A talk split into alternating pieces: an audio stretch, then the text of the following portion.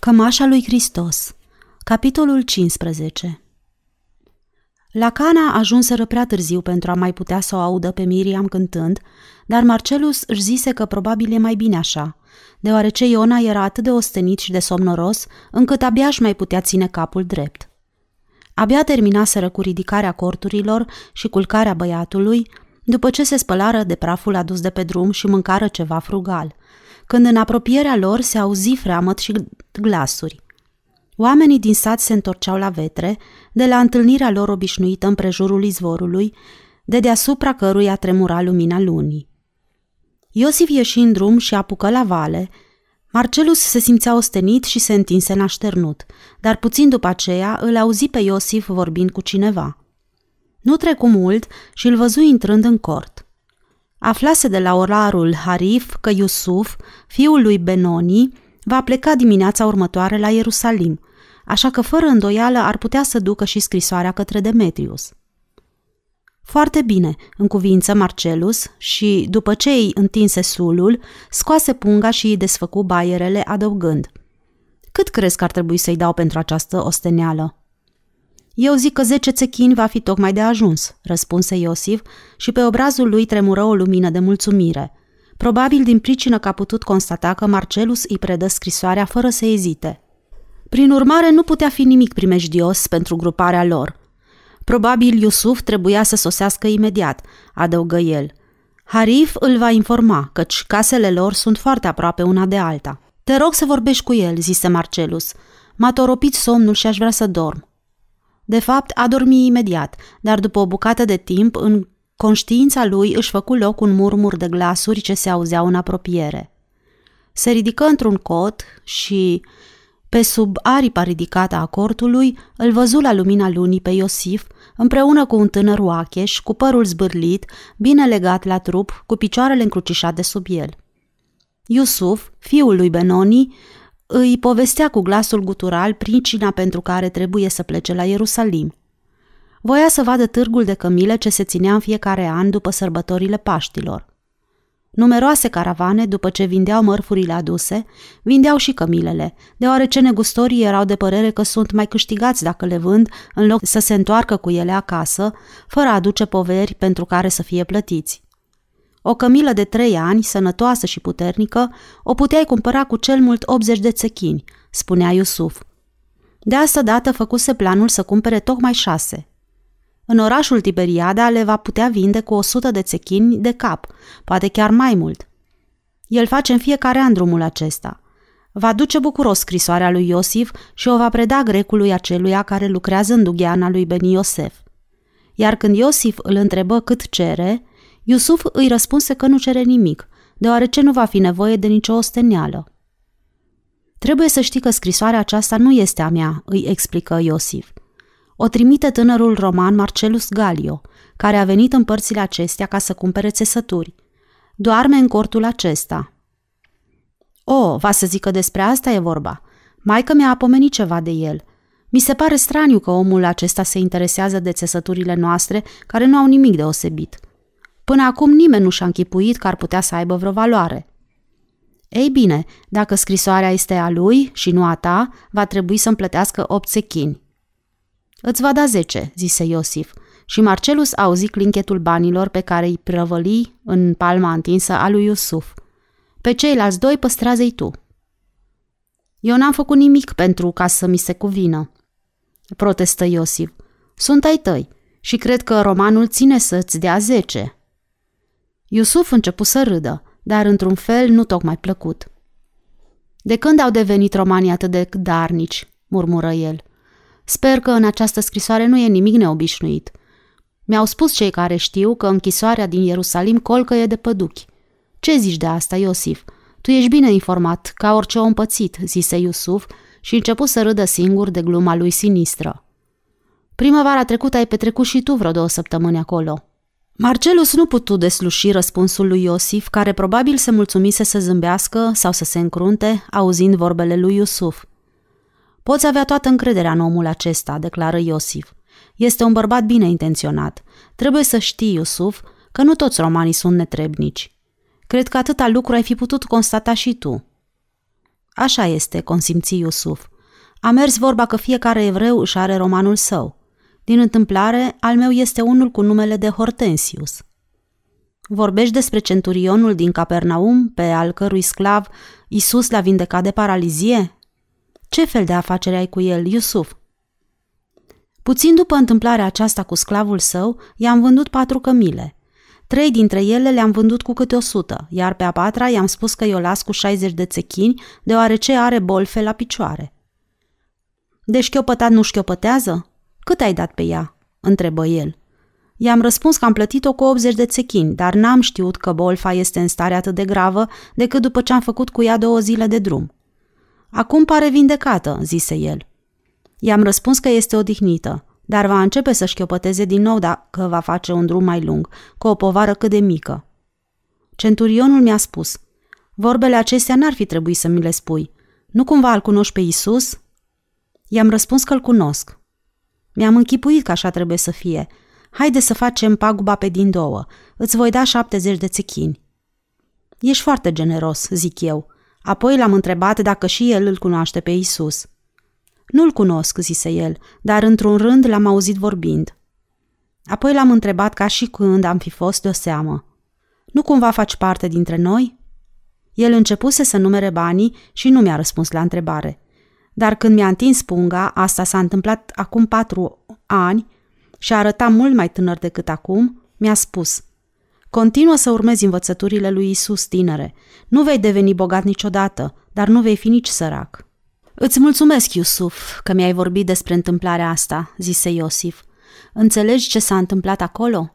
Hortensius l-a auzit pe Isus vorbind despre felul în care oamenii trebuie să se poarte unul față de altul. Probabil s-a întrebat dacă există cineva care este în stare să-i urmeze învățătura. Tu i-ai spus adevărul privitor la Camila care suferea de bolfe, așa că a început să creadă în puterea lui Isus.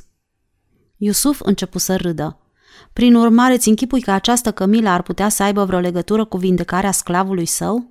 Și de ce să nu aibă? ripostă Iosif, spunându-și că este rândul său să râdă. Probabil că centurionul și-a zis că cel care este în stare să determine un hăitaș de cămile să spună adevărul referitor la o bolfă, acela va fi în stare să vindece și bolile de care suferă oamenii. Dar, și de asta dată glasul lui Iosif deveni solemn, e cert că Hortensius a crezut și a crezut cu toată convingerea. În ziua aceea, Iosuf, eu am fost de față. Centurionul era un bărbat impunător și îmbrăcat în uniformă de gală.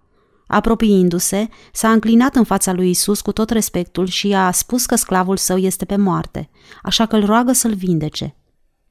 Nu va fi nevoie să te ostenești trecând pragul casei mele, stăpâne, spuse el. Dacă vei zice ca slujitorul meu să se vindece, atât va fi de ajuns. Isus a fost mulțumit, căci așa ceva nu se întâmplase niciodată. Nimeni dintre noi nu putea fi atât de categoric în credința sa. Isus i-a răspuns, Mare este credința ta, întoarce-te în drumul tău, căci făcutul sație așișderea dorinței tale. Și după aceea, se spune, toți cei care erau adunați în prejurul lui Isus au plecat în goană spre casa lui Hortensius. Așa este, în cuvință Iosif, dar fiecare dintre ei spunea altceva despre ceea ce a văzut. Unii spuneau că sclavul lui Hortensius, vindecat, a ieșit la poartă ca să-l întâmpine pe stăpânul său. Alții spuneau că l-au găsit vindecat și așezat pe marginea patului său de suferință. Un altul spunea că, în momentul când centurionul s-a întors acasă, l-a găsit punând șaua pe cal pentru a pleca la Capernaum. Cred că știi foarte bine cum se răspândesc zvonurile. Eu însă cred că niciunul dintre oamenii aceia care s-au repezit spre casa centurionului pentru a vedea ce s-a întâmplat n-a putut să pătrundă în curțile lui. Bine, dar în aceeași zi sclavul s-a vindecat de boala de care a suferit, nu-i așa? Întrebă Iusuf. Este adevărat că s-a vindecat, declară Iosif. L-am auzit afirmând el însuși acest adevăr. Dar să lăsăm asta. Spune-mi, crezi că Hortensius va fi numit comandant al fortului Capernaum acum după ce bătrânul Iulian a fost numit în locul lui Pilat? Galileea nu va avea un astfel de noroc, murmură Iusuf, cu părere de rău. Toată lumea îl iubește pe Hortensius. Este un om drept și ar fi binevoitor pentru cauza noastră. Dar ticălosul acesta de Irod va interveni ca locul de comandant să fie dat altuia, care să fie mai accesibil pentru ticăloșii decât Hortensius. Pe mine mă miră cum de trândavul acela bătrân care este Iulian a putut să fie numit procurator al Palestinei. Probabil tocmai din pricină că Iulian este un trândav. Cei de la conducerea templului au cerut să le fie dat procuror, răspunse Iosif. Cu cât el va fi mai trândav și mai nepăsător, cu atât puterea preoților se va desfășura mai nestânjenită. Îl va lăsa pe Caiafa să facă tot ce poftește. Sunt și vremuri, Iusuf, continuă Iosif îngândurat, când oamenii slabi, trândavi și nehotărâți, dar bine intenționați, devin mai de temut decât cei care sunt energici și cruzi. Aceștia închid ochii și lasă ca nedreptățile și persecuțiile să se desfășoare neîmpiedicate. Adevărul este că în mâinile lui Pilat, cauza noastră și noi, care suntem în slujba ei, ne-am fi simțit mult mai în siguranță. Știe cineva ce s-a întâmplat cu Pilat? întrebă Iusuf. Am aflat că a fost trimis din nou în Creta. Se pare că ar fi bolnav. Nu a mai apărut în public de mai bine de un an. Asta înseamnă din ziua răstignirii, se dumiri Iusuf. Vrei să spui că Pilat nu s-a mai arătat din ziua aceea? Așa spune toată lumea. Ben Iosef este de părere că boala lui Pilat ar fi de ordin spiritual.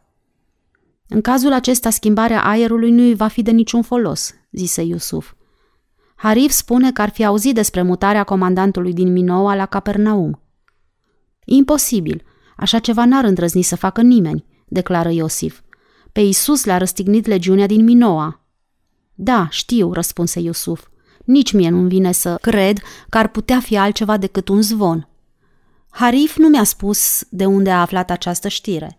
I-a spus cineva că Paulus din Minoa ar putea să devină noul nostru comandant. Dacă se va întâmpla așa, atunci vom fi obligați să fim mult mai prevăzători decât am fost până acum. Iosif oftă adânc și se ridică în picioare. Nu vreau să te mai țin de vorbă, Iusuf. Ai de făcut drum foarte lung. Salută-l pe Ben Iosef din partea mea și tot așa pe cei care s-au întors în oraș, acum după ce sărbătorile Paștilor s-au terminat. Și uită-te cu atenție, adăugă el punându-i mâinile pe umeri, în lungul drumurilor, căci nimeni nu știe dinainte ziua și ceasul. Glasul lui adânc se stinse în șoapte. Apoi își strânse mâinile și Iusuf se, despăr- se depărtă. Când Iosif intră cu pași ușori în cort, îl găsi pe Marcelus întors cu spatele spre ieșire, prefăcându-se că doarme. Rămase treaz vreme îndelungată și se gândi la vorbele pe care le auzise. Prin urmare, nici lui Pilat nu-i fusese tocmai ușor. Își spălase mâinile în vasul de argint, dar sângele galileanului nu se desprinsese de pe ele. Va să zic că bătrânul Iulian a fost numit procurator, în locul lui, ceea ce înseamnă că de aici înainte Caiafa va face tot ce va vrea. Iulian nu va afla și nu-l va interesa, chiar dacă va auzi despre persecuțiile dezlănțuite împotriva micului grup de oameni care voiau să păstreze neștearsă amintirea lui Isus. Nu va trece mult timp până când Beni Iosef și misterioșii săi vizitatori vor fi obligați să renunțe la întâlnirile lor. Și probabil Paulus va fi trimis aici, în Galileea, anume ca să păstreze ordinea. S-ar putea de asemenea ca față de oamenii aceștia să nu se poarte atât de crud cum își închipuie ei. Paulus nu era un scelerat. El fusese obligat să participe la răstignirea lui Isus. Însă asta nu înseamnă că el a fost de acord cu o sânda ce i s-a dat. Nu este exclus ca el să se intereseze de soarta prietenilor din Galileea ai lui Isus. Dar ei nu-i vor acorda niciodată încrederea lor. Însăși prezența lui li se va părea înspăimântătoare, după cât se poate vedea destul de limpede din vorbele pronunțate de Iosif.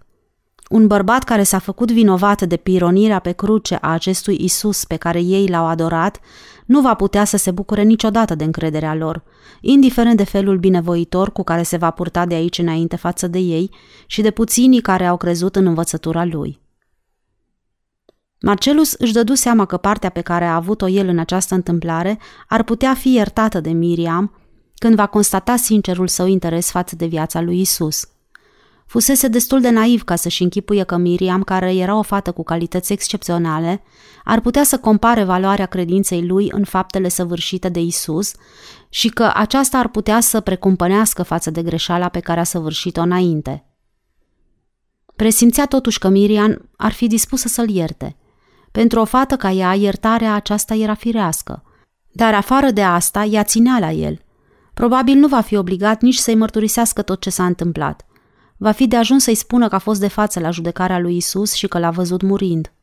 După felul în care va reacționa în timpul cât va face această mărturisire, va putea constata dacă mai e nevoie să-i dezvăluie și rolul pe care l-a jucat în această rușinoasă întâmplare. Astăzi însă își dădea seama că o astfel de conversație cu Miriam nu s-ar putea imagina. Până și Iosif, ale cărui vederi erau atât de largi și căruia era convins că îi poate face orice mărturisire, se revoltase când auzise că un ofițer din Minoa ar putea să fie trimis pentru păstrarea ordinii în Galileea. Nu vor îndrăzni să facă așa ceva, protestase el, scrâșnind din dinți. Nu va putea să-i spună nimic lui Miriam. Probabil va fi mult mai prudent din partea lui să se ferească să rămână singur cu ea. Olarul Harif, de la care toți cei din Cana își obțineau toate informațiile, se trezise în zorii zilei preocupat de gândul că Ruben îi spusese că ar avea nevoie de câteva vase pentru păstrat vinul. Deși până la culesul viilor mai aveau de așteptat trei luni încheiate, astăzi ar fi fost tot atât de bine ca în orice altă zi să-l întrebe pe Ruben ce ar dori să facă.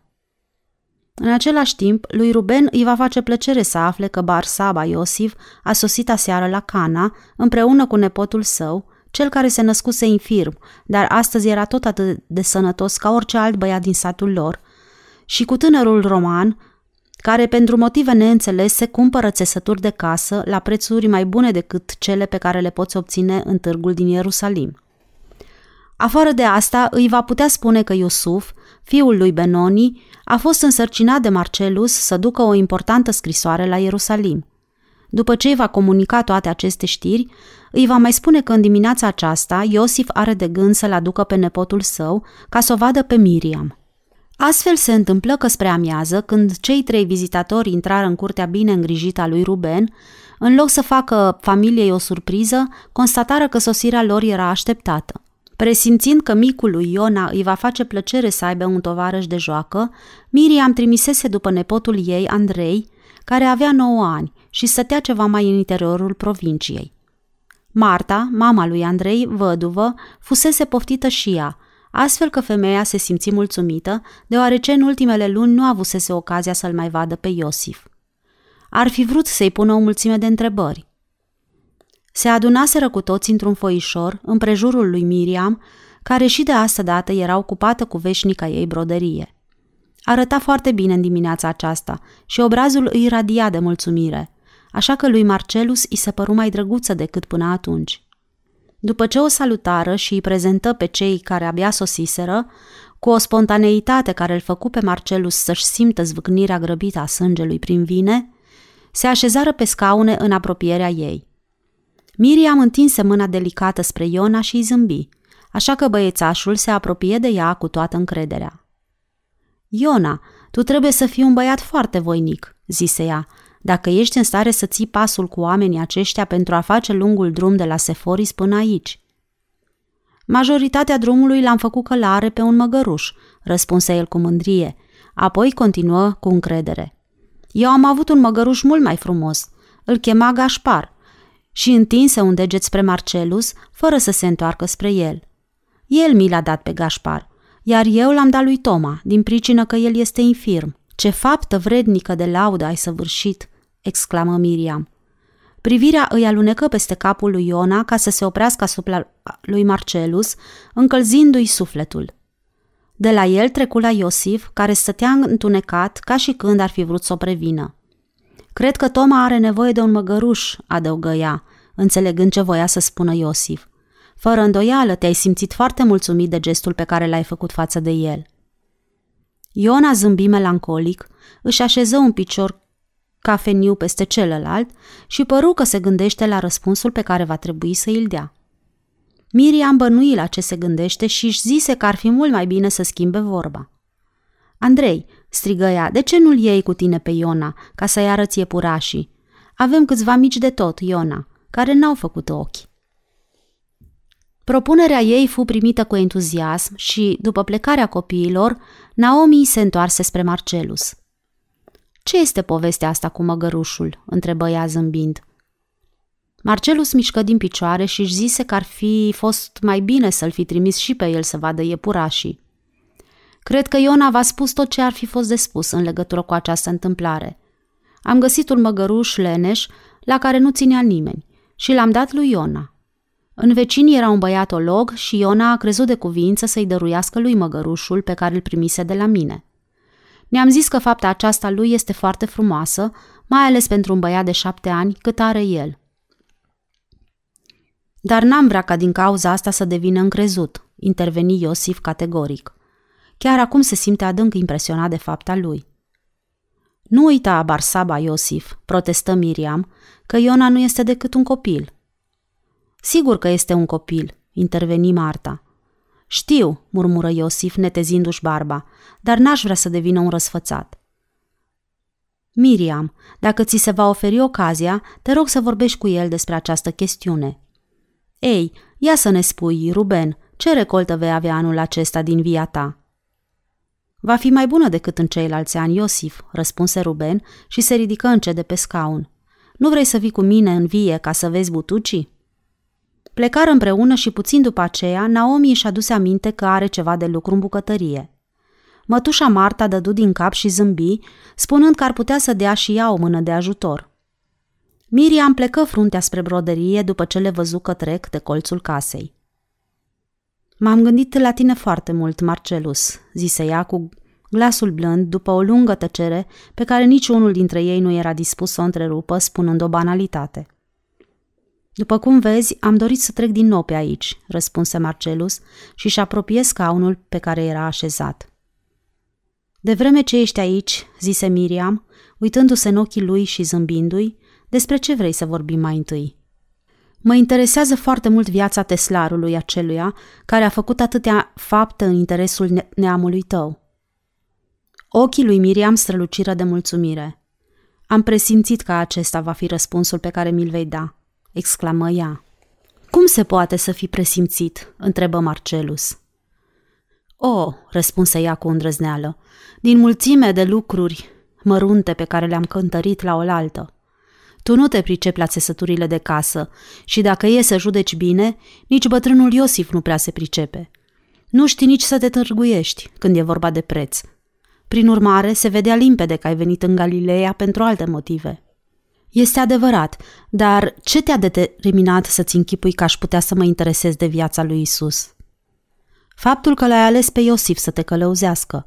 El a trăit în apropierea lui Isus tot atât de mult ca oricare altul – afară de Simon și Zevedei, tinerii aceia care au fost nedespărțiți de el. Dar prezența ta aici m-a pus pe gânduri, adăugă ea și început să râdă încet. Romanii sunt priviți cu bănuială, așa că n-am înțeles motivul pentru care Iosif s-a învoit să te aducă aici. Pe urmă, am constatat că pe grecul care a lucrat în atelierul lui Ben Iosef îl cunoști. Probabil acesta a pus la cale întâlnirea cu Iosif, căci nu se poate ca aici să fie o simplă întâmplare. Cei care se întâlnesc în dugheana lui Ben Iosef sunt foștii prieteni al lui Isus. Prin urmare, toate aceste amănunte le-am adunat împreună și și ai ajuns la concluzia că eu m-am învoit cu Iosif să mă călăuzească, pentru ca în felul acesta să pot obține informații referitoare la Isus, adăugă Marcelus. Ei bine, deducția este exactă, deși trebuie să-ți spun că Iosif cunoaște o mulțime de amănunte pe care n-a fost dispus să mi le spună mie. I-ai spus lui Iosif din ce motiv te interesează viața lui Isus? întrebă Miriam și, uitându-se în ochii lui, așteptă să-i răspundă. Nu în întregime, răspunse Marcelus, după câteva clipe de ezitare. Dar el nu se îndoiește de bunele mele intenții. Probabil că dacă i-ai spune lui Iosif, fără nicio reținere, care sunt motivele care te-au determinat să te interesezi de Isus, ar deveni și el mai comunicativ, îi propuse Miriam. Dar când văzu că Marcelus nu se grăbește să-i răspundă, adăugă. Sunt și eu foarte curioasă să cunosc aceste motive. Miriam, aceasta este o poveste foarte lungă, murmură Marcelus. Eu am vreme de ajuns ca să te pot asculta, răspunse ea. Începe și spune, Marcelus. Acum un an am primit ordin să plec la Ierusalim, în interes de serviciu, începu el cu glasul nesigur. Dar nu pentru a cumpăra țesături, intervenia când constată că s-a oprit. Eram în serviciul guvernului, continuă Marcelus. N-am stat în oraș mai mult de câteva zile. În timpul acesta în oraș era mare frământare, din pricina arestării unui galilean care era acuzat de trădare. Am fost de față la judecarea lui și omul a fost osândit la moarte. Se vedea limpede că este nevinovat. Însuși procuratorul a făcut această afirmație. M-am străduit în toate chipurile ca să uit ce s-a întâmplat. Totul dovedea că Isus a fost un om excepțional. Prin urmare, Astă primăvară, când mi s-a oferit din nou ocazia să vin la Ierusalim, am luat hotărârea să petrec câteva zile în Galileea, să aflu ceea ce se putea afla în legătură cu el. Ce te-a impresionat atât de adânc în legătură cu Isus? întrebă Miriam cu glasul tremurând de încredere. Curajul lui care părea pornit din convingere. Cel puțin așa cred, zise Marcelus. Toți erau împotriva lui. Guvernul, cei de la conducerea templului, negustorii, cămătarii și toți cei care reprezentau puterea banului. Nimeni nu s-a ridicat să-l apere. Prietenii săi îl părăsiseră.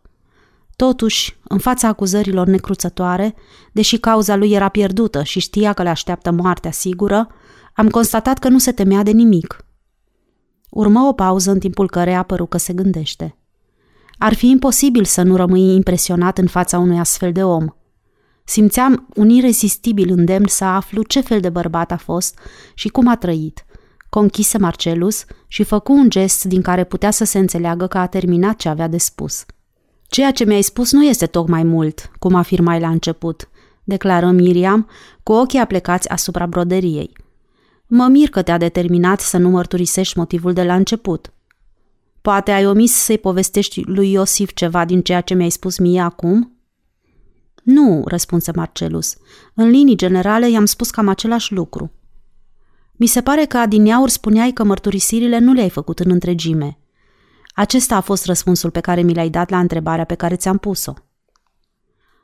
În sfârșit, ceea ce am spus lui Iosif este de ajuns. Probabil va fi necesar să mai adaug că interesul meu față de această chestiune este pe deplin sincer, declară Marcelus.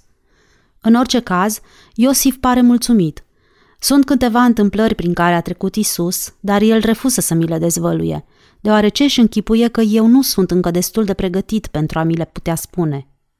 Ieri i-a părut rău că mi-a povestit întâmplarea aceea cu nunta, la care nuntașii au băut apă și au crezut că este vin. N-ai crezut vorbele lui, zise Miriam și zâmbi. Nu mă mir deloc. Probabil Iosif are dreptate. Dumneata nu erai pregătit să auzi o astfel de întâmplare. Obrajii se îmbujorară ușor când adăugă. Și cum s-a întâmplat de a început să-ți povestească despre nunta Anei? Eu crezusem că vom putea ajunge la Cana tocmai la timp pentru a te putea auzi cântând, răspunse Marcelus cu entuziasm și mulțumit că a schimbat subiectul conversației. În mod firesc, de aici am ajuns să discutăm despre constatarea dumitale, neașteptată, că poți să cânți. Iosif îmi spusese mai înainte că asta s-a întâmplat tot în ziua unei nunți. Când am stăruit, a admis că întâmplarea aceasta neobișnuită a intervenit chiar în aceeași zi. Apa prefăcută în vin ți s-a părut probabil ceva mai mult decât ai fi în stare să crezi că s-a întâmplat, zise Miriam și început să râdă cu bunăvoință. Nu mă miră deloc, dar cu toate acestea ai crezut în constatarea mea neașteptată că sunt în stare să cânt. Cântecul mi-a transformat întreaga viață. Trebuie să știi, Marcelus, că imediat după această constatare am devenit cu totul altă persoană. Eram un temperament bolnăvicios, abătut, sătul de viață, neliniștit și lipsit de cumpăt. Dar astăzi, după cum vezi, sunt fericită și mulțumită. Crezi că asta este mai ușor de crezut decât că apa a fost prefăcută în vin prin urmare, Miriam, aș putea să cred că în cazul tău s-a întâmplat o minune? Crezi ce vrei, răspunse ea după o clipă de ezitare. Știu că preferi să nu vorbești despre această chestiune, zise el, așa că nu-ți voi mai pune întrebări. Dar presupunând că Isus ți-a spus o vorbă care ți-a dat darul să cânți, de ce n-a pronunțat și cuvântul care ți-ar fi dat posibilitatea de a umbla? Se spune că el a îndreptat piciorul micului Iona. Miriam lăsă broderia din mână și își împreună brațele pe piept, apoi încruntă din sprâncene și se uită îngândurată la Marcelus. Eu nu sunt în stare să-ți explic cum mi-a venit darul acesta de a cânta, dar nu-mi pare rău că sunt infirmă, zise ea. Probabil că oamenilor din Cana, cântecele pe care le cânt, așezată în targa cu care mă poartă, le folosesc mai mult decât le-ar folosi dacă aș putea merge. Toți și-au grijile, durerile și amărăciunile lor. Dacă aș fi fost teafără, probabil și-ar fi zis. Pentru Miriam este ușor să cânte și să se bucure. Ea n-are nicio grijă și nu-i lipsește nimic. Dar noi, ce pricină am putea avea ca să cântăm? Ești o fată curajoasă, declară Marcelus. Miriam clătină din cap. Nu cred că sunt vrednică de laudă, Marcelus. Într-o vreme, infirmitatea mea a fost un mare chin, deoarece eu am contribuit ca să mi se pară un chin. A fost un chin nu numai pentru mine, ci și pentru părinții și toate prietenele mele. Astăzi a devenit un fel de binecuvântare. Oamenii sunt foarte buni cu mine. Acum vin și mă vizitează. În mi-aduc mici daruri și, cum spunea adeseori Isus, este mult mai plăcut să dai decât să primești. Eu am avut noroc, prietene. Trăiesc în mijlocul unei atmosfere îmbibate de dragoste. Oamenii din Cana sunt certăreți, dar cu mine nu se ceartă niciodată. Față de mine se poartă cât se poate de cuvincios. Ce zici, nu-i așa că sunt bogată?" întrebă ea și îi zâmbi. Marcelus nu-i răspunse, dar, ascultând de un îndemn neașteptat, întinse mâna cu palma deschisă spre ea, iar Miriam își așeză mâna în palma lui cu aceeași încredere ca și un copil. Ascultă, Marcelus, vrei să spun o întâmplare neobișnuită?" întrebă ea cu glasul liniștit. Fără îndoială, Iosif ți-a spus că după ce Isus a săvârșit câteva fapte neobișnuite prin satele din Galileea, s-a răspândit vestea în toată provincia și, în toate părțile pe unde se ducea, era urmat de mari mulțimi de oameni. Sute și mii de oameni, sute și mii de oameni îl urmau în lungul drumurilor pe care le făcea în fiecare zi. Oamenii care lucrau în țarină lăsau sapa și alergau în drum ca să-i vadă c- când trec. Când se amestecau și ei printre aceștia și uneori lipseau cu săptămânile de acasă, dormind în aer liber și expuși foamei și frigului. Dar nimic altceva nu-i interesa decât să fie în apropierea lui Isus. Într-una din zile tocmai se pregătea să intre în Ierihon. N-ai fost până acolo, nu-i așa? Nu puteai să fii, deoarece ai venit încoace trecând prin Samaria. Ierihonul este unul din orașele mai mari din Iudeea. Era urmat, ca de obicei, de o mulțime mare de oameni și când s-a răspândit vestea că se apropie, toți oamenii au ieșit în strada mare. Pe vremea aceea, vameșul din Ierihon era un bărbat cu numele Zaheus. Un grec, interveni Marcelus. Nu, el era ismailit. Numele lui adevărat era Zacai, dar fiind în slujba administrației romane, Miriam se opri sfioasă și obrazul îi se îmbujoră puțin. Dar Marcelus zâmbi cu înțelegere și îi spuse Nu e nevoie să-mi explici. Funcționarii din provincii au obiceiul să-și schimbe numele imediat ce obțin o concesie de la stăpânul lor. Astăzi este obiceiul să-ți iei un nume grecesc, deoarece este mult mai distins și mai sigur decât un nume roman. Cred că știu ceva despre acest Zacai, zis Zaheus, chiar fără să-l cunosc. Trebuie să fie un vameș șticălos, unul care nu respectă pe nimeni, nici pe cei de la guvern și nici pe conaționalii săi, când este vorba de câștigul său propriu. Astfel de oameni avem în toate părțile Imperiului. Nu se poate, Miriam, să stăpânești un imperiu fără ca în slujbele principale din interiorul provinciilor să nu întâlnești căloși. Crezi că bătrânul Tiberiu ar fi putut stăpâni Hispania și Achitania fără ajutorul unor bărbați de acolo care i-au trădat pe propriilor concetățeni? Fără asta nu se poate. Dacă funcționarii din provincie ar fi oameni cinstiți, imperiul s-ar duce de râpă. Te rog să mă ierți că te-am întrerupt și pentru că ți-am ținut această lungă perorație. Vorbește-mi despre Zaheus. Era foarte bogat. Populația din Ierihon se temea de el și lura. Avea spioni în fața tuturor ușilor pentru a descoperi orice uneltire de rebeliune. Toți cei care protestau împotriva guvernului erau loviți de biruri grele, iar dacă continuau să fie nemulțumiți, erau acuzați de trădare. Zaheus își clădise un palat impunător pe vârful unei coline din partea de miază zi a Ierihonului, unde trăia ca un prinț. Acolo avea grădini și havuzuri și zeci de servitori care să-l slujească. Dar n-avea niciun prieten, zise Marcelus. Nici dintre cei bogați, nici dintre cei săraci. Dar lui Zaheus nu-i păsa de asta. Pe cei care îl urau, el îi disprețuia. În sfârșit, în ziua cu pricina, aflând că Isus se îndreaptă spre Ierihon, Zaheus a ieșit în oraș ca să-l vadă și el, cel puțin în trecere. Mulțimea curioșilor era atât de înghesuită, încât a coborât din carigă și s-a așezat într-un loc de unde poate vedea, nestânjenit. Un legionar l-a recunoscut și l-a ajutat să încalece în furca crengilor unui arbore, deși ceilalți nu avuseseră voie să se urce în copac. Puțin după aceea, Isus a apărut la capătul străzii, urmat de mulțimea care îl însoțea, și s-a oprit în apropierea copacului acestuia. L-a strigat pe Zaheus, spunându-i pe nume, deși nu se văzuseră niciodată, și l-a întrebat, Nu s-ar putea ca astăzi să cinez împreună cu tine în casa ta?" Și ce a zis poporul din Ierihon despre fapta asta?" întrebă Marcelus. A rămas indignat, firește, zise Miriam. Până și prietenii cei mai apropiați ai lui Isus s-au simțit măhniți. Zaheus era cel mai ticălos om din oraș și dintre toți Isus îl alesese tocmai pe el. Unii dintre ei spuneau, nici galileanul acesta nu este mai bun decât preoții templului, care se dau mereu un vânt după oamenii bogați. Cred că lui Zaheus nu i-a păsat de nemulțumirea lor, zise Marcelus. S-a simțit foarte măgulit. A coborât din copac și a mers alături de Isus, legănându-se mândru un mers împreună cu mulțimea de oameni care mergeau pe urma lor. După ce au ajuns în fața proprietății lui, a dat poruncă oamenilor să intre în grădină și să aștepte. Până când el și musafirul său vor cina, zise Marcelus. Probabil oamenilor nu le-a făcut nicio plăcere așteptarea asta.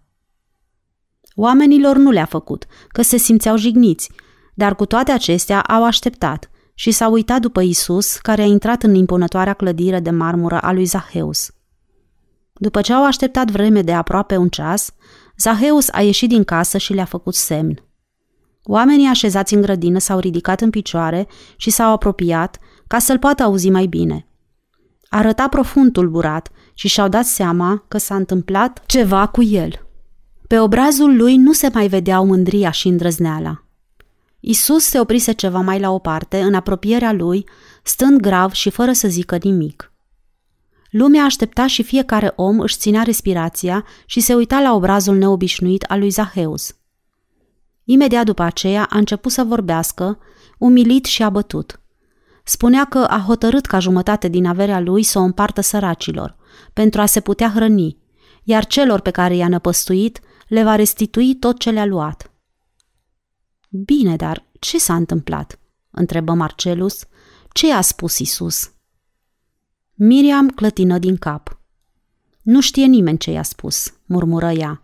Apoi, întorcând privirea în altă parte, adăugă mai mult pentru ea însăși. Poate nu i-a spus nimic. Sau poate s-a uitat în ochii lui, fără să clipească, până când Zaheus a putut să-și vadă în imaginea, așa cum ar fi trebuit să fie în realitate. Cuvintele acestea mi se par stranii, zise Marcelus. Cred că nu te înțeleg pe deplin. Foarte mulți au avut ocazia să treacă prin această senzație, răspunse Miriam cu glasul domol. Când Isus îi privește în lumina ochilor, se opri pe neașteptate și își plecă trupul pentru a se putea uita la el mai de aproape. Marcelus, continuă ea cu glasul stins și impresionant, dacă te-ai fi întâlnit vreodată cu Isus față în față și te-ar fi privit în lumina ochilor, până când începeai să-ți dai seama că nu mai poți scăpa din puterea lui, nu ți-ar fi venit deloc greu să crezi că el putea face orice, orice ar fi vrut. Dacă ți-ar fi poruncit, aruncă-ți cârjele în care te sprijini, le-ai fi aruncat. Sau dacă ar fi spus, plătește banii pe care i-ai furat, i-ai fi plătit celor care aveau dreptul să-i primească. Închise ochii și se propti din nou în pernele patului. Mâna care rămăsese tot între lui Marcelus începuse să tremure ușor. Iar dacă ar fi zis, acum vei putea cânta imnuri de mulțumire, îndrăzni Marcelus, ai fi cântat? Miriam nu deschise ochii, dar buzele îi tresăriră într-un zâmbet. Imediat după aceea își îndreptă trupul și își retrase mâna, își netezi părul și se uită la el, ca și când ar fi vrut să-i dea să înțeleagă că acum ar prefera să vorbească despre altceva. Vorbește despre grecul acela care a lucrat în atelierul lui Ben Iosef, îi propuse ea. Probabil Isus îl interesează și pe el, căci altfel cei care se întâlnesc acolo n-ar fi avut încredere în el. Îmi va veni foarte ușor să vorbesc despre Demetrius, zise Marcelus, deoarece el este cel mai bun prieten al meu. Ca înfățișare este înalt, cu o forță atletică și frumos. Are o inteligență pătrunzătoare, este foarte bine informat și dispune de temeinice cunoștințe din domeniul clasicilor. Cât despre fondul sufletesc, este credincios și plin de curaj. Despre felul lui de a se purta, îți voi spune că n-am aflat despre el niciodată să fi săvârșit vreo faptă nedemnă de un bărbat. Marcelus făcu o pauză. Apoi continuă cu toată energia. În ziua când am împlinit 17 ani, tatăl meu mi l-a dăruit de ziua mea de naștere. Spui că ți este cel mai bun prieten, se miră Miriam. Cum de se poate așa ceva? El nu se simte nemulțumit de situația lui de sclav? Miriam, cred că este firesc să nu ceri unui bărbat ca să fie mulțumit de sclavie. Dar după ce ai fost odată sclav, nu-mi vine să cred că libertatea ce ți se va oferi ar putea să-ți fie de prea mare folos.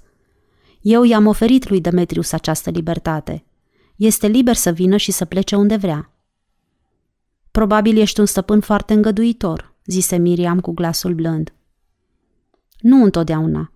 Câteodată, dar mai ales anul trecut, s-a întâmplat de foarte multe ori ca Demetrius să se simtă nefericit din pricina purtărilor mele.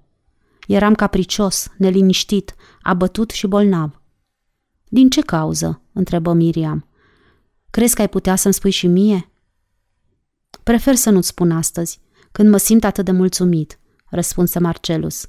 Afară de asta, acum sunt vindecat și nu vreau nici să te întristezi din pricina mea. Vei face cum vei vrea, în cuvință fata. Dar cum s-a întâmplat ca Demetrius să lucreze în atelierul lui Ben Iosef? Aceasta este o poveste lungă, Miriam. Constat că toate întâmplările prin care ai trecut sunt lungi, ripostă ea ușor nemulțumită. Marcelus se prefăcu către sare și zâmbi. În cazul acesta îți voi spune mai pe scurt. Am fost împreună la Atena, fără să aibă el vreo vină, ci numai pentru că a luat apărarea unor oameni nevinovați, Demetrius s-a bătut cu cineva care avea o importantă situație oficială, dar care nu-și dăduse seama că sclavul acesta grec ar fi în stare să doboare un taur cu o singură lovitură de pumn. A fost o bătaie meritată, deși unilaterală și de scurtă durată. Totuși, ne-am zis că va fi mult mai prudent ca el să nu piardă timpul înainte de a prelungi cât mai mult distanța dintre el și închisoarea din Atena. Astfel a ajuns la Ierusalim și pentru că se pricea puțin la tors și la depănat, dar meseria aceasta unde a învățat-o? Întrebă Miriam, care început din nou să brodeze. În atelierul unui țesător din Atena. Începuse să învețe limba aramaică cu ajutorul acestui bătrân și în timpul pauzelor încercase să fie și el de folos. Spune, Marcelus, tot la acest țesător ai învățat și tu limba aramaică? întrebă ea. Da, de la același. Ai învățat să torci și să depeni? Nu, răspunse Marcelus, numai aramaica, așa cum o vorbesc acum. Aceasta în vederea călătoriei de acum prin Galileea, zise Miriam. Și după ce vei afla tot ce dorești să afli despre Isus, ce vei face?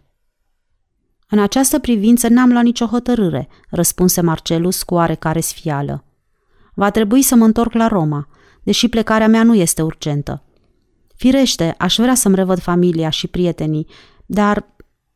Miriam făcu câteva împunsături mărunte înainte de a ridica fruntea și a-l întreba cu glasul aproape stins. Dar ce? Ceva mă face să presimt că acolo la Roma mă voi simți cu totul străin, declară el. Mă simt profund impresionat de învățăturile propovăduite de acest vrednic galilean despre relațiile dintre oameni. Mi se pare atât de juste și de chipzuite – dacă acestea se vor putea răspândi, nu este exclus ca să schimbe structura lumii. Și noi va trebui să avem o lume nouă, Miriam. Situația de acum nu va mai putea continua. În orice caz, nu va dura multă vreme de aici înainte. Miriam lăsă broderia și începu să-l asculte cu toată atenția. Până acum nu l-auzise niciodată vorbind atât de grav. În timpul ultimelor zile pe care le-am petrecut în părțile acestea, am început să judec cu totul din alt punct de vedere, continuă el. Nu pentru că înainte de asta nu m-aș fi gândit la nedreptățile pe care le-am văzut în prejurul meu, la risipa și la întâmplările tragice din viață. Dar aici, în mijlocul acestei regiuni liniștite, stau treaz în timpul nopții și mă uit la stele, ca imediat după aceea să-mi aduc aminte de Roma, de lăcomia și îmbuibarea ei, de sărăcia și degradarea în care se zbat oamenii, de deznădejdea celor care zac în temnițele umede, de cei care sunt legați de butucii galerelor și asudă la muncile silnice. Și totuși Roma stăpânește lumea. Împăratul este un zăpăcit. Prințul regent este un scelerat. Ei guvernează universul. Armatele lor împilează milioane de oameni. Făcu o pauză, își șterse fruntea de sudoare, apoi murmură. Iartă-mă, dragă prietenă, că te plictisesc cu astfel de vorbe. Cât ar fi de frumos dacă asupra acestei lumi ar stăpâni Isus, exclamă Miriam. Imposibil, protestă Marcelus. Poate totuși nu este atât de imposibil, răspunse Miriam liniștită. Se uită în ochii ei pentru a se convinge dacă vorbește serios și rămase mirat de sinceritatea gravă a trăsăturilor ei. Nu se poate să vorbești serios, îngână el. Afară de asta, Isus este mort. Ești sigur de ceea ce spui? întrebă ea fără să ridice privirea. Admit că învățăturile lui trăiesc și că acestea ar trebui răspândite cât mai mult printre oamenii dispuși să le urmeze. După ce te vei întoarce la Roma, ai intenția să vorbești despre el prietenilor tăi? Marcelus oftă. Își vor închipui că sunt nebun. Crezi că tatăl tău își va închipui că ești nebun? Sunt convins că așa se va întâmpla. Părintele meu este un bărbat drept și generos, dar îi disprețuiește pe cei care se gândesc la religie. S-ar simți plictisit și nemulțumit dacă ar constata că eu discut astfel de lucruri cu prietenii noștri. Nu ești de părere că ar putea să-și închipuie despre tine că ești un tânăr curajos? Curajos? Nici de cum. Și-ar închipui că felul în care procedezi este lipsit de tact. Iosif și Ruben apărură împreună din vie și păreau preocupați de subiectul conversației lor desfășurate în șoaptă. Câtă vreme vei mai întârzi aici, Marcelus?" întrebă Miriam, fără să-și ascundă curiozitatea. Voi mai avea ocazia să te revăd? Hai să zicem, mâine?" Nu mâine. După cât mi-a spus Iosif, mâine vom pleca la Capernaum. Aș vrea să cunosc un bătrân cu numele Natanail. Ai auzit vreodată despre el? Sigur că da. Bătrânul acesta îți va plăcea, dar vei mai trece prin Cana înainte de a te întoarce la Ierusalim? Mi-ar face plăcere. Te rog, și acum îngăduiem să vorbesc singură cu Iosif. Vrei? Iosif, începu Marcelus, după ce îl văzu că se apropie. Eu voi coborâ în sat și voi aștepta acolo să te întorci. Îi întinse lui Ruben mâna și acesta i-o strânse cu bunăvoință. Fără îndoială, Iosif îi vorbise în mod favorabil despre el. La revedere, Miriam, zise el și se întinse după mâna ei. Mă voi întoarce săptămâna viitoare. La revedere, Marcelus, răspunse fata. Te voi aștepta. Bărbosul galilean din apropierea lor constată că se uită îndelung unul la altul. Ruben încruntă ușor din sprâncene, ca și când situația aceasta i-ar fi fost neplăcută. Probabil nu era de acord ca fica lui să înceapă să sufere din nou. Acest tânăr roman va pleca în drumul lui și va uita, dar Miriam își va aduce mereu aminte.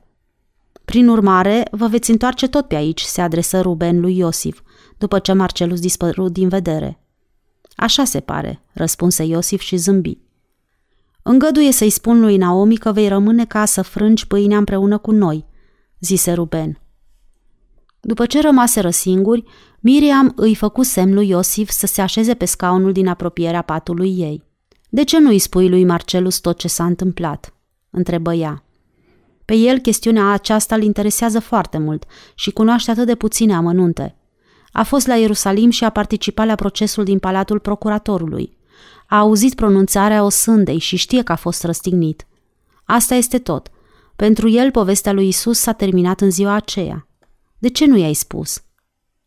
Am intenția să-i spun, Miriam, în momentul când va fi pregătit pentru a asculta ceea ce îi voi spune. Dacă aș încerca să-i spun acum, el nu mă va putea crede, zise Iosif și, venind mai aproape de ea, adăugă în șaptă. Mi-am închipuit că probabil îi vei spune tu. Puțin a lipsit să-i spun. Pe urmă m-am întrebat dacă nu cumva ai motive pe care eu nu le cunosc pentru a păstra secretul acesta. Cred că Marcelus are acum dreptul să afle tot ce s-a întâmplat. Este de părere că e mare păcat că nu s-a luat până acum nicio măsură pentru a răspândi învățăturile lui Isus. Nu s-ar putea să-i vorbești despre activitatea ce se desfășoară în Ierusalim, la Iopa și în Cezarea? El nici nu bănuiește ce se petrece acolo. Bine, în cuvință Iosif, îi voi spune totul. Îi vei spune chiar astăzi, stărui Miriam. Spune, fata mea, zise Iosif și ridică ochii mirați spre ea. Nu cumva ați vei pierde cumpătul de dragul acestui străin?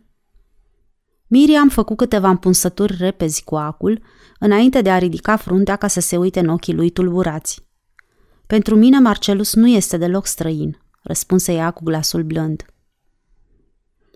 După ce intră în cort, fără niciun gând anume, Marcelus începu să aleagă și să așeze țesăturile pe care le cumpărase, întrebându-se ce va face cu ele acum când nu mai avea niciun motiv să se prefacă în fața oamenilor că îl interesează astfel de mărfuri. Cele cumpărate până astăzi nu puteau să mai aibă nicio valoare pentru el. Prin minte îi trecu gândul și acesta îi făcu o plăcere că ar putea să le ducă pe toate lui Miriam. Ea va fi mulțumită să le poată împărți săracilor. Ridică în mână o levită neagră și o examină în lumină. Era făcută din lână de bună calitate și bine țesută. O plătise cu 20 de țechini. 15 ar fi fost tocmai de ajuns, dar femeia care i-o vânduse era săracă. Afară de asta, ținuse să-i facă și lui Iosif o impresie favorabilă, străduindu-se să se dovedească generos față de prietenii săi. Se așeza apoi pe marginea patului, ținând veșmântul în mână și începu să se gândească la valoarea lui. Dacă ar fi fost să judeci ceasurile de lucru pe care le întrebuințase și priceperea cu care îl țesuse femeia, valora cam vreo 30 de țechini. Un străin ar fi oferit 15, dar el îl plătise cu 20, căci pentru el atât făcea și acum nu mai valora nimic. Îl va da lui Miriam, care nu are nevoie de el. Prin urmare, tot nu va valora nimic, până când îl va dărui cuiva căruia să-i trebuiască. Imediat după aceea, veșmântul va începe să aibă din nou valoare, dar nici aceasta nu se va putea determina. Dacă cel care îl va primi se va simți îndemnat ca, după ce îl va îmbrăca, să-și spele mâinile, să se spele pe obraz și să-și repare sandalele rupte, contribuind astfel și el la încrederea pe care i-o acordă oamenii, veșmântul acesta ar putea să aibă o valoare mai mare decât cea plătită pentru el. Dar dacă se va întâmpla ca cel care îl va primi să fie un trântor și un netrebnic, fără îndoială îl va vinde și va lua foarte puțin pentru el, căci un om care se respectă nu va fi dispus să cumpere veșmântul unui vagabond care probabil este și plin de păduchi. Făcând astfel de teorii, ai putea să-ți pierzi o zi întreagă gândindu-te la fluctuația valorii obiectelor. De câteva zile Marcelus începuse să se gândească cu totul altfel la problema proprietății. În conformitate cu ceea ce aflase de la Iosif, Isus a vorbit adeseori despre răspunderea pe care o au cei care stăpânesc bunurile pământești. Bunurile adunate pot deveni cu ușurință un fel de amenințare pentru cel care le stăpânește. Focul și furtul, posibilitatea de a fi distruse de moli și rozătoare, toate sunt motive de teamă și de neliniște. Oamenii au destule griji, chiar fără să-și mai facă altele în plus, agonisind bunuri trecătoare. Astfel de griji îți schimbă și caracterul. Până și haina pe care o țin dulap, nu numai că este un obiect fără folos care nu poate sluji nimănui, ci reprezintă un motiv care contribuie la tulburarea vieții. Or, viața trebuie apărată împotriva acestui fel de primejdii. Ce ar putea să folosească omului, spusese Isus, chiar dacă ar fi să câștige toate comorile pământului, dacă își va pierde sufletul? Speria de această afirmație, Marcelus întrebase. Ce a înțeles Isus când a vorbit despre importanța de a-ți mântui sufletul și viața? El a dovedit că nu-l interesează prea mult dacă el însuși își va pierde viața. Ar fi putut să-și o mântuie, dacă ar fi făgăduit lui Pilat și celor de la conducerea templului că se va întoarce acasă și se va feri să mai vorbească poporului despre convingerile sale. De, stăpâne, încercă Iosif să-i explice. S-ar putea ca atunci când Isus a vorbit despre viața omului, să nu se fi gândit tocmai la ceea ce te preocupă pe dumneata acum. Trebuie să știi că în ziua când Isus a fost răstignit, el nu și-a pierdut viața, dar și-ar fi pierdut-o dacă s-ar fi pocăit și s-ar fi întors acasă. Înțelegi ce vreau să-ți spun, Marcelus? Nu, n-aș putea să-ți spun că înțeleg. Ca să vorbești despre viață în felul acesta, înseamnă să jonglezi cu definiția recunoscută a acestui cuvânt. Eu sunt de părere că atunci când cineva este mort, înseamnă că și-a pierdut viața. Probabil și-a pierdut-o în slujba unei cauze bune și probabil va continua să trăiască o vreme, în amintirea celor care l-au cunoscut. Au crezut în trânsul și l-au apreciat. Dar dacă vorbirea noastră de toate zilele poate avea și ea o semnificație, atunci trebuie să recunoști că unul care a murit și-a pierdut viața. Nu este numai decât necesar să-și o piardă, răspunse Iosif. Și nu o va pierde atâta timp cât sufletul său este încă viu. Isus spunea că nu trebuie să ne temem de lucrurile care ucid trupul, ci să ne temem numai de acelea care ucid sufletul. Apoi, văzând că Marcelus ridică din numeri nemulțumit, continuă. Trupul nu are o însemnătate deosebită. Este numai un vehicul, un fel de unealtă, în slujba sufletului, zise el și începu să râdă când constată felul în care Marcelus se uita la el. Probabil îți închipui că acestea nu sunt altceva decât vorbe de nebun, adăugă el și începu să râdă îngăduitor. Firește, și sunt convins că tot așa îți închipui și dumneata. Admit că nu este așa de ușor să crezi ceea ce-ți spun eu. Marcelus se oprise în mijlocul drumului, căci era pe drumul de la Seforis spre Cana și începuse să-i țină o cuvântare care îi se păruse și lui destul de lungă.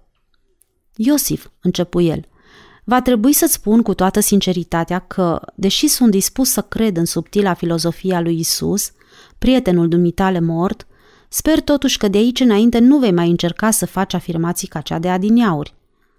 Am un sincer respect față de felul de a judeca al omului acestuia și respectul acesta n-aș vrea să-l pierd. Se așteptase ca Iosif să fie nemulțumit de cuvintele lui, dar uriașul să mulțumise să dea din cap și să zâmbească îngăduitor. N-am vrut să te jignesc cu aceste cuvinte ale mele, adăugă Marcelus. Cuvintele pe care mi le-ai spus nu mă nemulțumesc deloc, răspunse Iosif cu amabilitate. Vina o port eu singur. Am mers prea departe, fără să țin socoteală de starea în care te găsești și ți-am oferit pâine când dumneata aveai nevoie de lapte. Lăsă din mână levita neagră și luă un șal alb cu ciucuri. Nu și-o putea imagina pe maică sa purtând acest șal, dar cu toate acestea, femeia care îl vânduse fusese mândră de felul în care îl lucrase. Își aduse aminte că femeia aceea, din satul de la frontiera Samariei, n-a putut să se despartă decât cu mare greutate de el. Ar fi fost mai bine să îl fi dat înapoi, deoarece pentru ea șalul acesta avea mult mai mare importanță decât oricare altul. Astfel de lucruri niciodată nu trebuie vândute și nici cumpărate. Marcelus se simți înfiorat de această părere de rău, gândindu-se că uneori, la banchetele din Roma, se serveau vinuri răcite cu gheața adusă de curieri speciali din regiunile de miază noapte și că de multe ori acești curieri mureau pe drum, din pricina oboselii și a grabei. Niciun om cinstit nu trebuia să bea astfel de vinuri. Prepararea lor costa un preț prea mare. În sfârșit, toate aceste cumpărături le va da lui Miriam, care le va întrebuința cu folos. Dar oare ce va zice Miriam când va constata că aceste obiecte lucrate cu atâta grijă de conațional ei nu merită nici cel puțin să fie păstrate de cumpărătorul lor? Acestea sunt daruri, îi va răspunde el, și oamenii care le vor primi vor putea să le folosească. În cazul acesta ea avea dreptul să-i răspundă, dar probabil Miriam nu o va face. Cum ar putea să fie daruri, Marcelus, când în realitate sunt lucruri fără valoare, de care vrei să scapi? Dar presupunând că Miriam i-ar fi dat acest răspuns, ar putea și el să adauge. Dar de vreme ce oamenii pe care îi interesează aceste lucruri vor fi dispuși să le primească, vor fi daruri. Nu ești de aceeași părere? Nu, dragul meu, va zice ea. Nu vor putea fi niciodată daruri. Ascultă, Marcelus, și va începe să explice ce părere a avut Isus despre darurile pe care le faci semenilor tăi. Începu să împăturească șalul și să-l așeze peste celelalte lucruri, apoi, ridicând privirea, văzu în fața intrării cortului un bărbat înalt și oacheș, cu obrazul tras, care se uita la el și zâmbea. Marcelus îl pofti să intre. Omul se așeză pe un scaun de campanie, își încrucișă picioarele lungi și îi spuse că pe el îl cheamă Harif. Fără îndoială ai venit să vorbești cu Iosif, zise Marcelus amabil. Este în casa lui Ruben. Dacă vrei să revii în timpul după amiezii, cred că îl vei putea găsi. Harif dădu din cap, dar nu se mișcă. Începu să-și legene piciorul ridicat în aer, apoi își propti coatele pe genunchi și se uită pe rând la obiectele din cort, la grămada de țesături din apropierea lui și la străinul acesta venit de la Roma. Mi se pare că l-am auzit pe Iosif vorbind despre dumneata, zise Marcelus, presimțind că dacă Harif are intenția să mai stea, va fi obligat să-i spună ceva. Dacă nu mă înșel, ești olar și faci vase pentru apă și pentru păstrat vinul, blide și alte lucruri pentru casă. Harif dădu din cap și zâmbetul lui deveni mai larg. Ea spune, aici este obiceiul să folosești pentru păstrarea vinului aceleași vase pe care le întrebuințezi și pentru apă? întrebă Marcelus. Da, stăpâne, răspunse Harif cu mândria caracteristică meseriașului priceput. Multă lume procedează în felul acesta. Apa sau vinul este același lucru. Tot așa și uleiul. Se întrebuințează același fel de vas. Bine, dar cred că după ce ai întrebuințat un vas pentru ulei, nu-l vei mai putea întrebuința și pentru vin, zise Marcelus, convins că aceste cuvinte sunt întemeiate. Nu, căci n-ar fi același lucru, în cuvință Harif. Vinul ar avea gust de ulei. Cred că tot așa s-ar întâmpla și cu apa pe care ai păstra-o într-un vas în care a fost vin, continuă Marcelus. Apa ar avea gust de vin. Harif încetă să-și mai legene piciorul și se uită cu coada ochiului spre ulița din apropiere, iar crețurile subțiri din prejurul tâmplelor sale părură că s-au mai adâncit. Marcelus își zise că acum probabil se întreabă dacă poate discuta cu el această chestiune. Olarul se întoarse spre el și îl întrebă. Iosif ți-a spus? Da. Și ai crezut? întrebă Harif.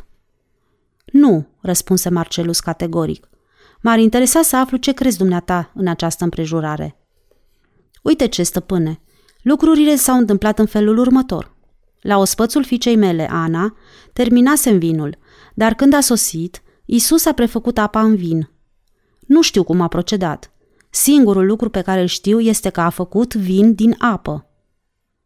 L-ai gustat? Da, stăpâne. În viața mea n-am băut un astfel de vin, nici înainte, nici de atunci încoace. Ce fel de vin a fost? Un vin vârtos și parfumat? Nu, stăpâne, răspunse olarul, gândindu-se cum să-i explice. Era un vin ușor și avea mireasmă de floare. Roșu? întrebă Marcelus. Nu, era alb, răspunse Harif. Alb ca apa? Da, stăpâne. Privirile lui Harif întâlniră zâmbetul lui Marcelus, apoi se pierdură departe. Vreme îndelungată, nici unul dintre ei nu mai zise nimic. Am aflat că toată lumea ținea la Isus, zise Marcelus. Acesta este adevărul, stăpâne, în cuviință Harif. În ziua aceea a sosit târziu. Ar fi trebuit să fii de față ca să vezi cum l-au primit și să auzi cum l-au salutat. Cei mai mulți dintre ei s-au ridicat de la masă și s-au îngrămădit în prejurul lui. Așa se întâmpla în toate părțile pe unde trecea. Nimeni nu mai dădea atenție celor din apropierea lui. Spune, Harif, în vasele acelea ai ținut vreodată vin? întrebă Marcelus. Da, stăpâne, admise Harif. Marcelus dădu un ce din cap și zâmbi. Bine, îți mulțumesc că mi-ai spus, zise el. Eram aproape sigur că aceasta va fi explicația. Apoi se ridică în picioare. Îmi pare bine că ai venit, Harif. Vrei să-i spun lui Iosif că te vei întoarce? Harif nu se ridică nici de asta dată. Pe obrazul lui tremura un fel de sfială. Dacă nu s-ar fi întâmplat decât atât și dacă nu s-ar fi întâmplat decât o singură dată, declară el, fără să țină seama de atitudinea lui Marcelus, care se așeză din nou pe marginea patului și încercă să-și concentreze atenția asupra cuvintelor lui. Dar începând din ziua aceea, întâmplările neobișnuite au venit una după alta. Tot așa am auzit și eu, zise Marcelus. Dăm voie să te întreb, ai fost martor la vreuna din aceste întâmplări neobișnuite sau numai le-ai auzit de la alții? Trebuie să știi că întâmplările neobișnuite sunt întotdeauna exagerate când ți le spune altul. Ți-a vorbit vreodată cineva, întrebă Harif, despre felul în care Isus a hrănit o adunare de cinci mii de oameni, deși nu avea cu el decât un coșuleț de pâine și doi pești? Nu, dar te rog să-mi povestești dumneata, zise Marcelus nerăbdător. Probabil Iosif îți va povesti dacă îl vei ruga. El a fost de față și a văzut cum s-au petrecut lucrurile. Ai fost și dumneata de față, Harif. Da, dar eu mă găseam departe, la marginea grupului de oameni adunați în prejurul lui. Spunem numai ce ai putut vedea. M-ar interesa foarte mult părerea dumitale în această privință. Unde s-a desfășurat întâmplarea aceasta? Asta s-a întâmplat la scurtă vreme după nunta noastră. Isus începuse să cutreiere satele și să vorbească oamenilor care îl urmau în număr mare în toate părțile unde se ducea. Pentru a-l asculta ce spune? întrebă Marcelus. În parte pentru asta, dar mai ales pentru că se spunea despre el că vindecă toate bolile și dă vedere orbilor. Crezi că așa ceva se poate să dea vedere orbilor? Da, stăpâne, declară Harif. Am văzut chiar eu un om care vede tot atât de bine ca și dumneata. Îl cunoști de mult? Nu, stăpâne, admise Harif, dar vecinii lui spuneau că ar fi fost orb, de foarte mulți ani. Pe ei ai cunoscut, adică pe vecinii lui. Nu, stăpâne, căci oamenii aceia erau din împrejurimile localității Sihar. Astfel de mărturii nu cred că ar putea să aibă valoare prea mare în fața unui pretoriu, dar fără îndoială trebuie să ai motive temeinice pentru a putea crede. În sfârșit, continuă, te rog, cu povestea despre ospătarea oamenilor care au fost împreună cu Isus. El era urmat în toate părțile de o mare mulțime de oameni, continuă Harif, fără să se simtă nemulțumit din pricina îndoielii ce o vedea în el. Uneori era greu să-i poți stăpâni. Fiecare dintre oamenii aceștia ar fi vrut să fie de fiecare dată destul de aproape pentru a vedea ce se petrece. Dar nimeni nu putea prevedea când se va întâmpla ceva.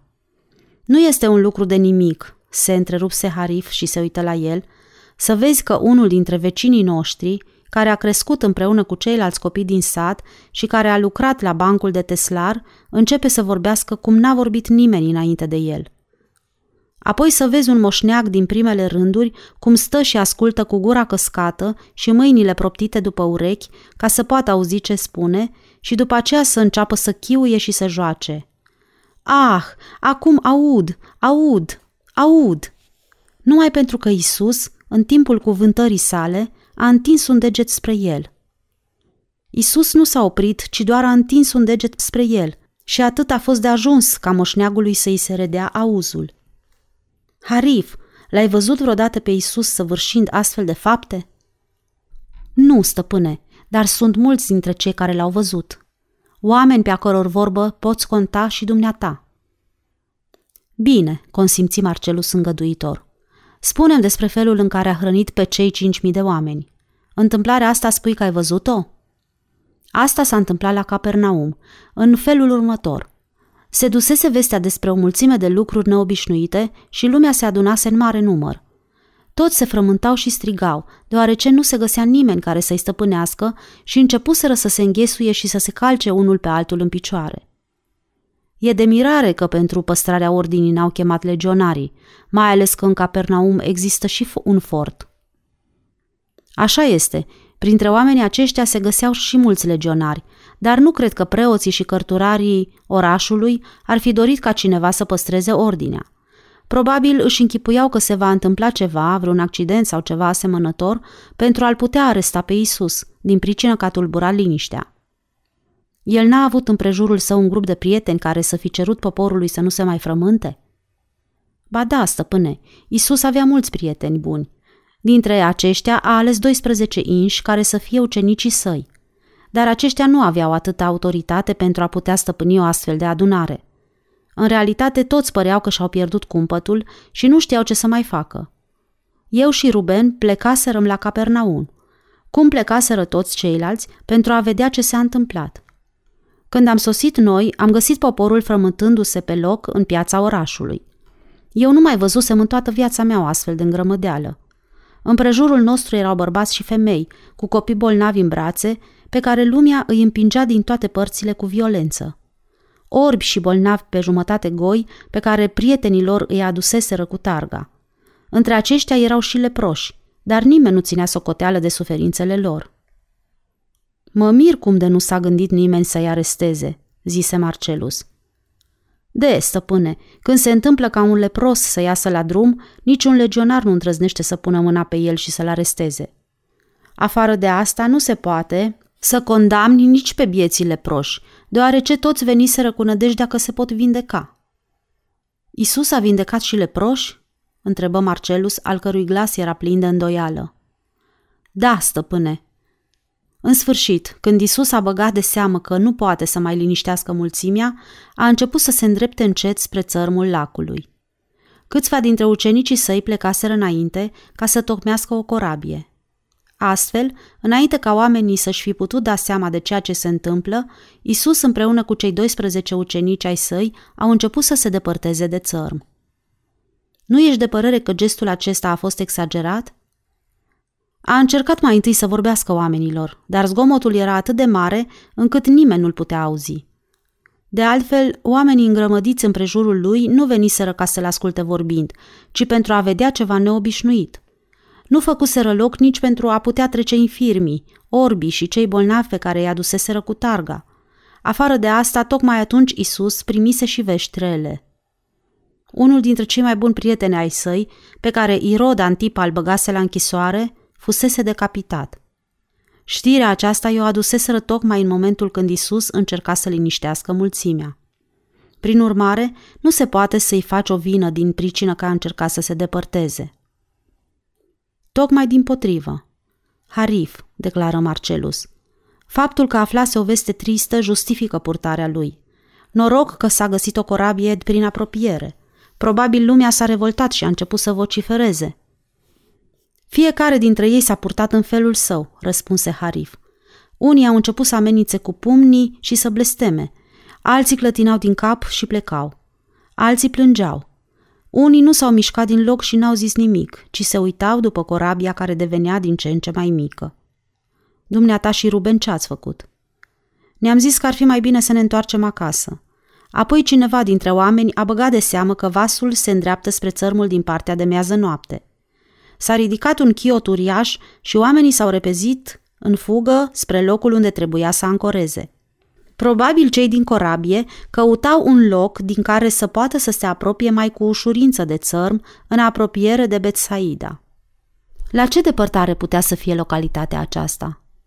Pentru corabie care mergea de-a dreptul, vreo șase mile, dar pentru cei care alergau în lungul țărmului și trebuiau să facă ocol, puteau să fie vreo nouă. Regiunea din partea aceea este în cea mai mare parte pământ deșert. Dar toți au plecat și era un spectacol jalnic să-i vezi târându-se printre colțurile de stâncă și printre scaieții uscați de arșiță. Trecuse de mult de amiază până să putem da de urma lor. Isus n-a fost nemulțumit când a constatat că oamenii au dat de urma lui? Nu, dar am băgat de seamă că era mâhnit, murmură Harif. Obrazul lui era trist – Poporul care venise la el era acum ostenit și nu se mai îmbrâncea, căci drumul pe care îl făcuse reușise să-l liniștească, zise el și râse domol. Nu i-a certat pentru felul în care se purtaseră la Capernaum? Nu, stăpâne. Vreme îndelungată n-a spus nimic. Oamenii s-au întins pe pământ ca să se odihnească. Iosif mi-a spus după aceea că Simon a stăruit pe lângă Isus ca să vorbească oamenilor dar el a așteptat până când s-au adunat toți cei care veniseră la el, deoarece unii dintre ei veneau cu tărgile în care erau bolnavi, mai erau și cei infirmi, care rămăseseră departe în urmă. Nu a scos nicio vorbă până când s-au apropiat toți. Apoi s-a ridicat în picioare și a început să vorbească. Nu ne-a ocărât din cauza că l-am urmărit atât de departe și nici n-a pomenit nimic, așa cum s-ar fi cuvenit, despre felul necuvincios în care ne purtaserăm. Ne-a vorbit cum trebuie să ne purtăm unul față de altul, că toți suntem membri aceleiași familii. Oamenii tăceau și nu se auzea nimic altceva decât glasul lui Isus. Îmi aduc aminte că împrejurul lui se adunase atunci cam la cinci mii.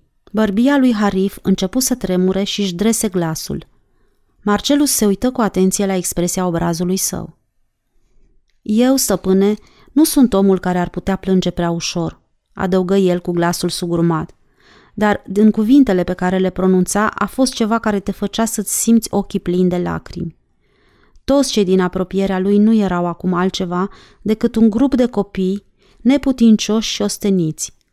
În fața noastră, el singur părea bărbat, chipzuit, iar ceilalți nu erau altceva decât niște copii fără minte, certăreți, pismași și egoiști. Glasul lui se ridică liniștit și ți se părea un balsam așternut pe o rană. În timp ce el vorbea, mi-am zis, până în clipa aceasta eu n-am trăit cu adevărat. N-am știut cum trebuie să trăiesc. Vorbele omului acestuia sunt dătătoare de viață. Mi se părea că însuși Dumnezeu a coborât din cer ca să vorbească oamenilor. Toți eram profund emoționați. Pe fețele chinuite ale celor din prejurul meu, lacrimile curgeau și roaie. Harif își șterse ochii cu dosul palmelor. Puțin după aceea, Isus a tăcut și a făcut semn unora care se găseau în apropierea lui, oameni care veniseră de foarte departe și aduseseră cu ei un bolnav. Aceștia au ridicat targa și au așezat-o la picioarele lui Isus. L-am văzut că se uită la bolnav și îi spune ceva. Bolnavul s-a ridicat în picioare. Și tot așa ne-am ridicat și ceilalți, ca și când vorbele lui Isus ne-ar fi ridicat pe toți și ne-am minunat de ceea ce vedeam cu ochii. Harif zâmbi și se uită la Marcelus cu ochii rugători, ca ai unui copil. Crezi ceea ce spun eu acum, stăpâne? E foarte greu să cred. Harif, răspunse Marcelus cu glasul blând. Dar sunt convins că dumneata crezi ceea ce mi-ai spus. Probabil se poate găsi o explicație a acestei împrejurări. Se poate, stăpâne, admise Harif cu amabilitate. Pe urmă au venit alții, foarte mulți, care s-au oprit în fața lui Isus pentru a fi vindecați de bolile lor, dar acum nu se mai îmbrânceau, ci așteptau să le vină rândul, zise el. Apoi ezită și adăugă sfios. Dar cred că va fi mai bine să nu te plictisesc cu vorbele mele, de vreme ce și așa nu crezi ce-ți spun. Spuneai că îmi vei povesti felul în care i-a hrănit pe oamenii aceia, stărui Marcelus.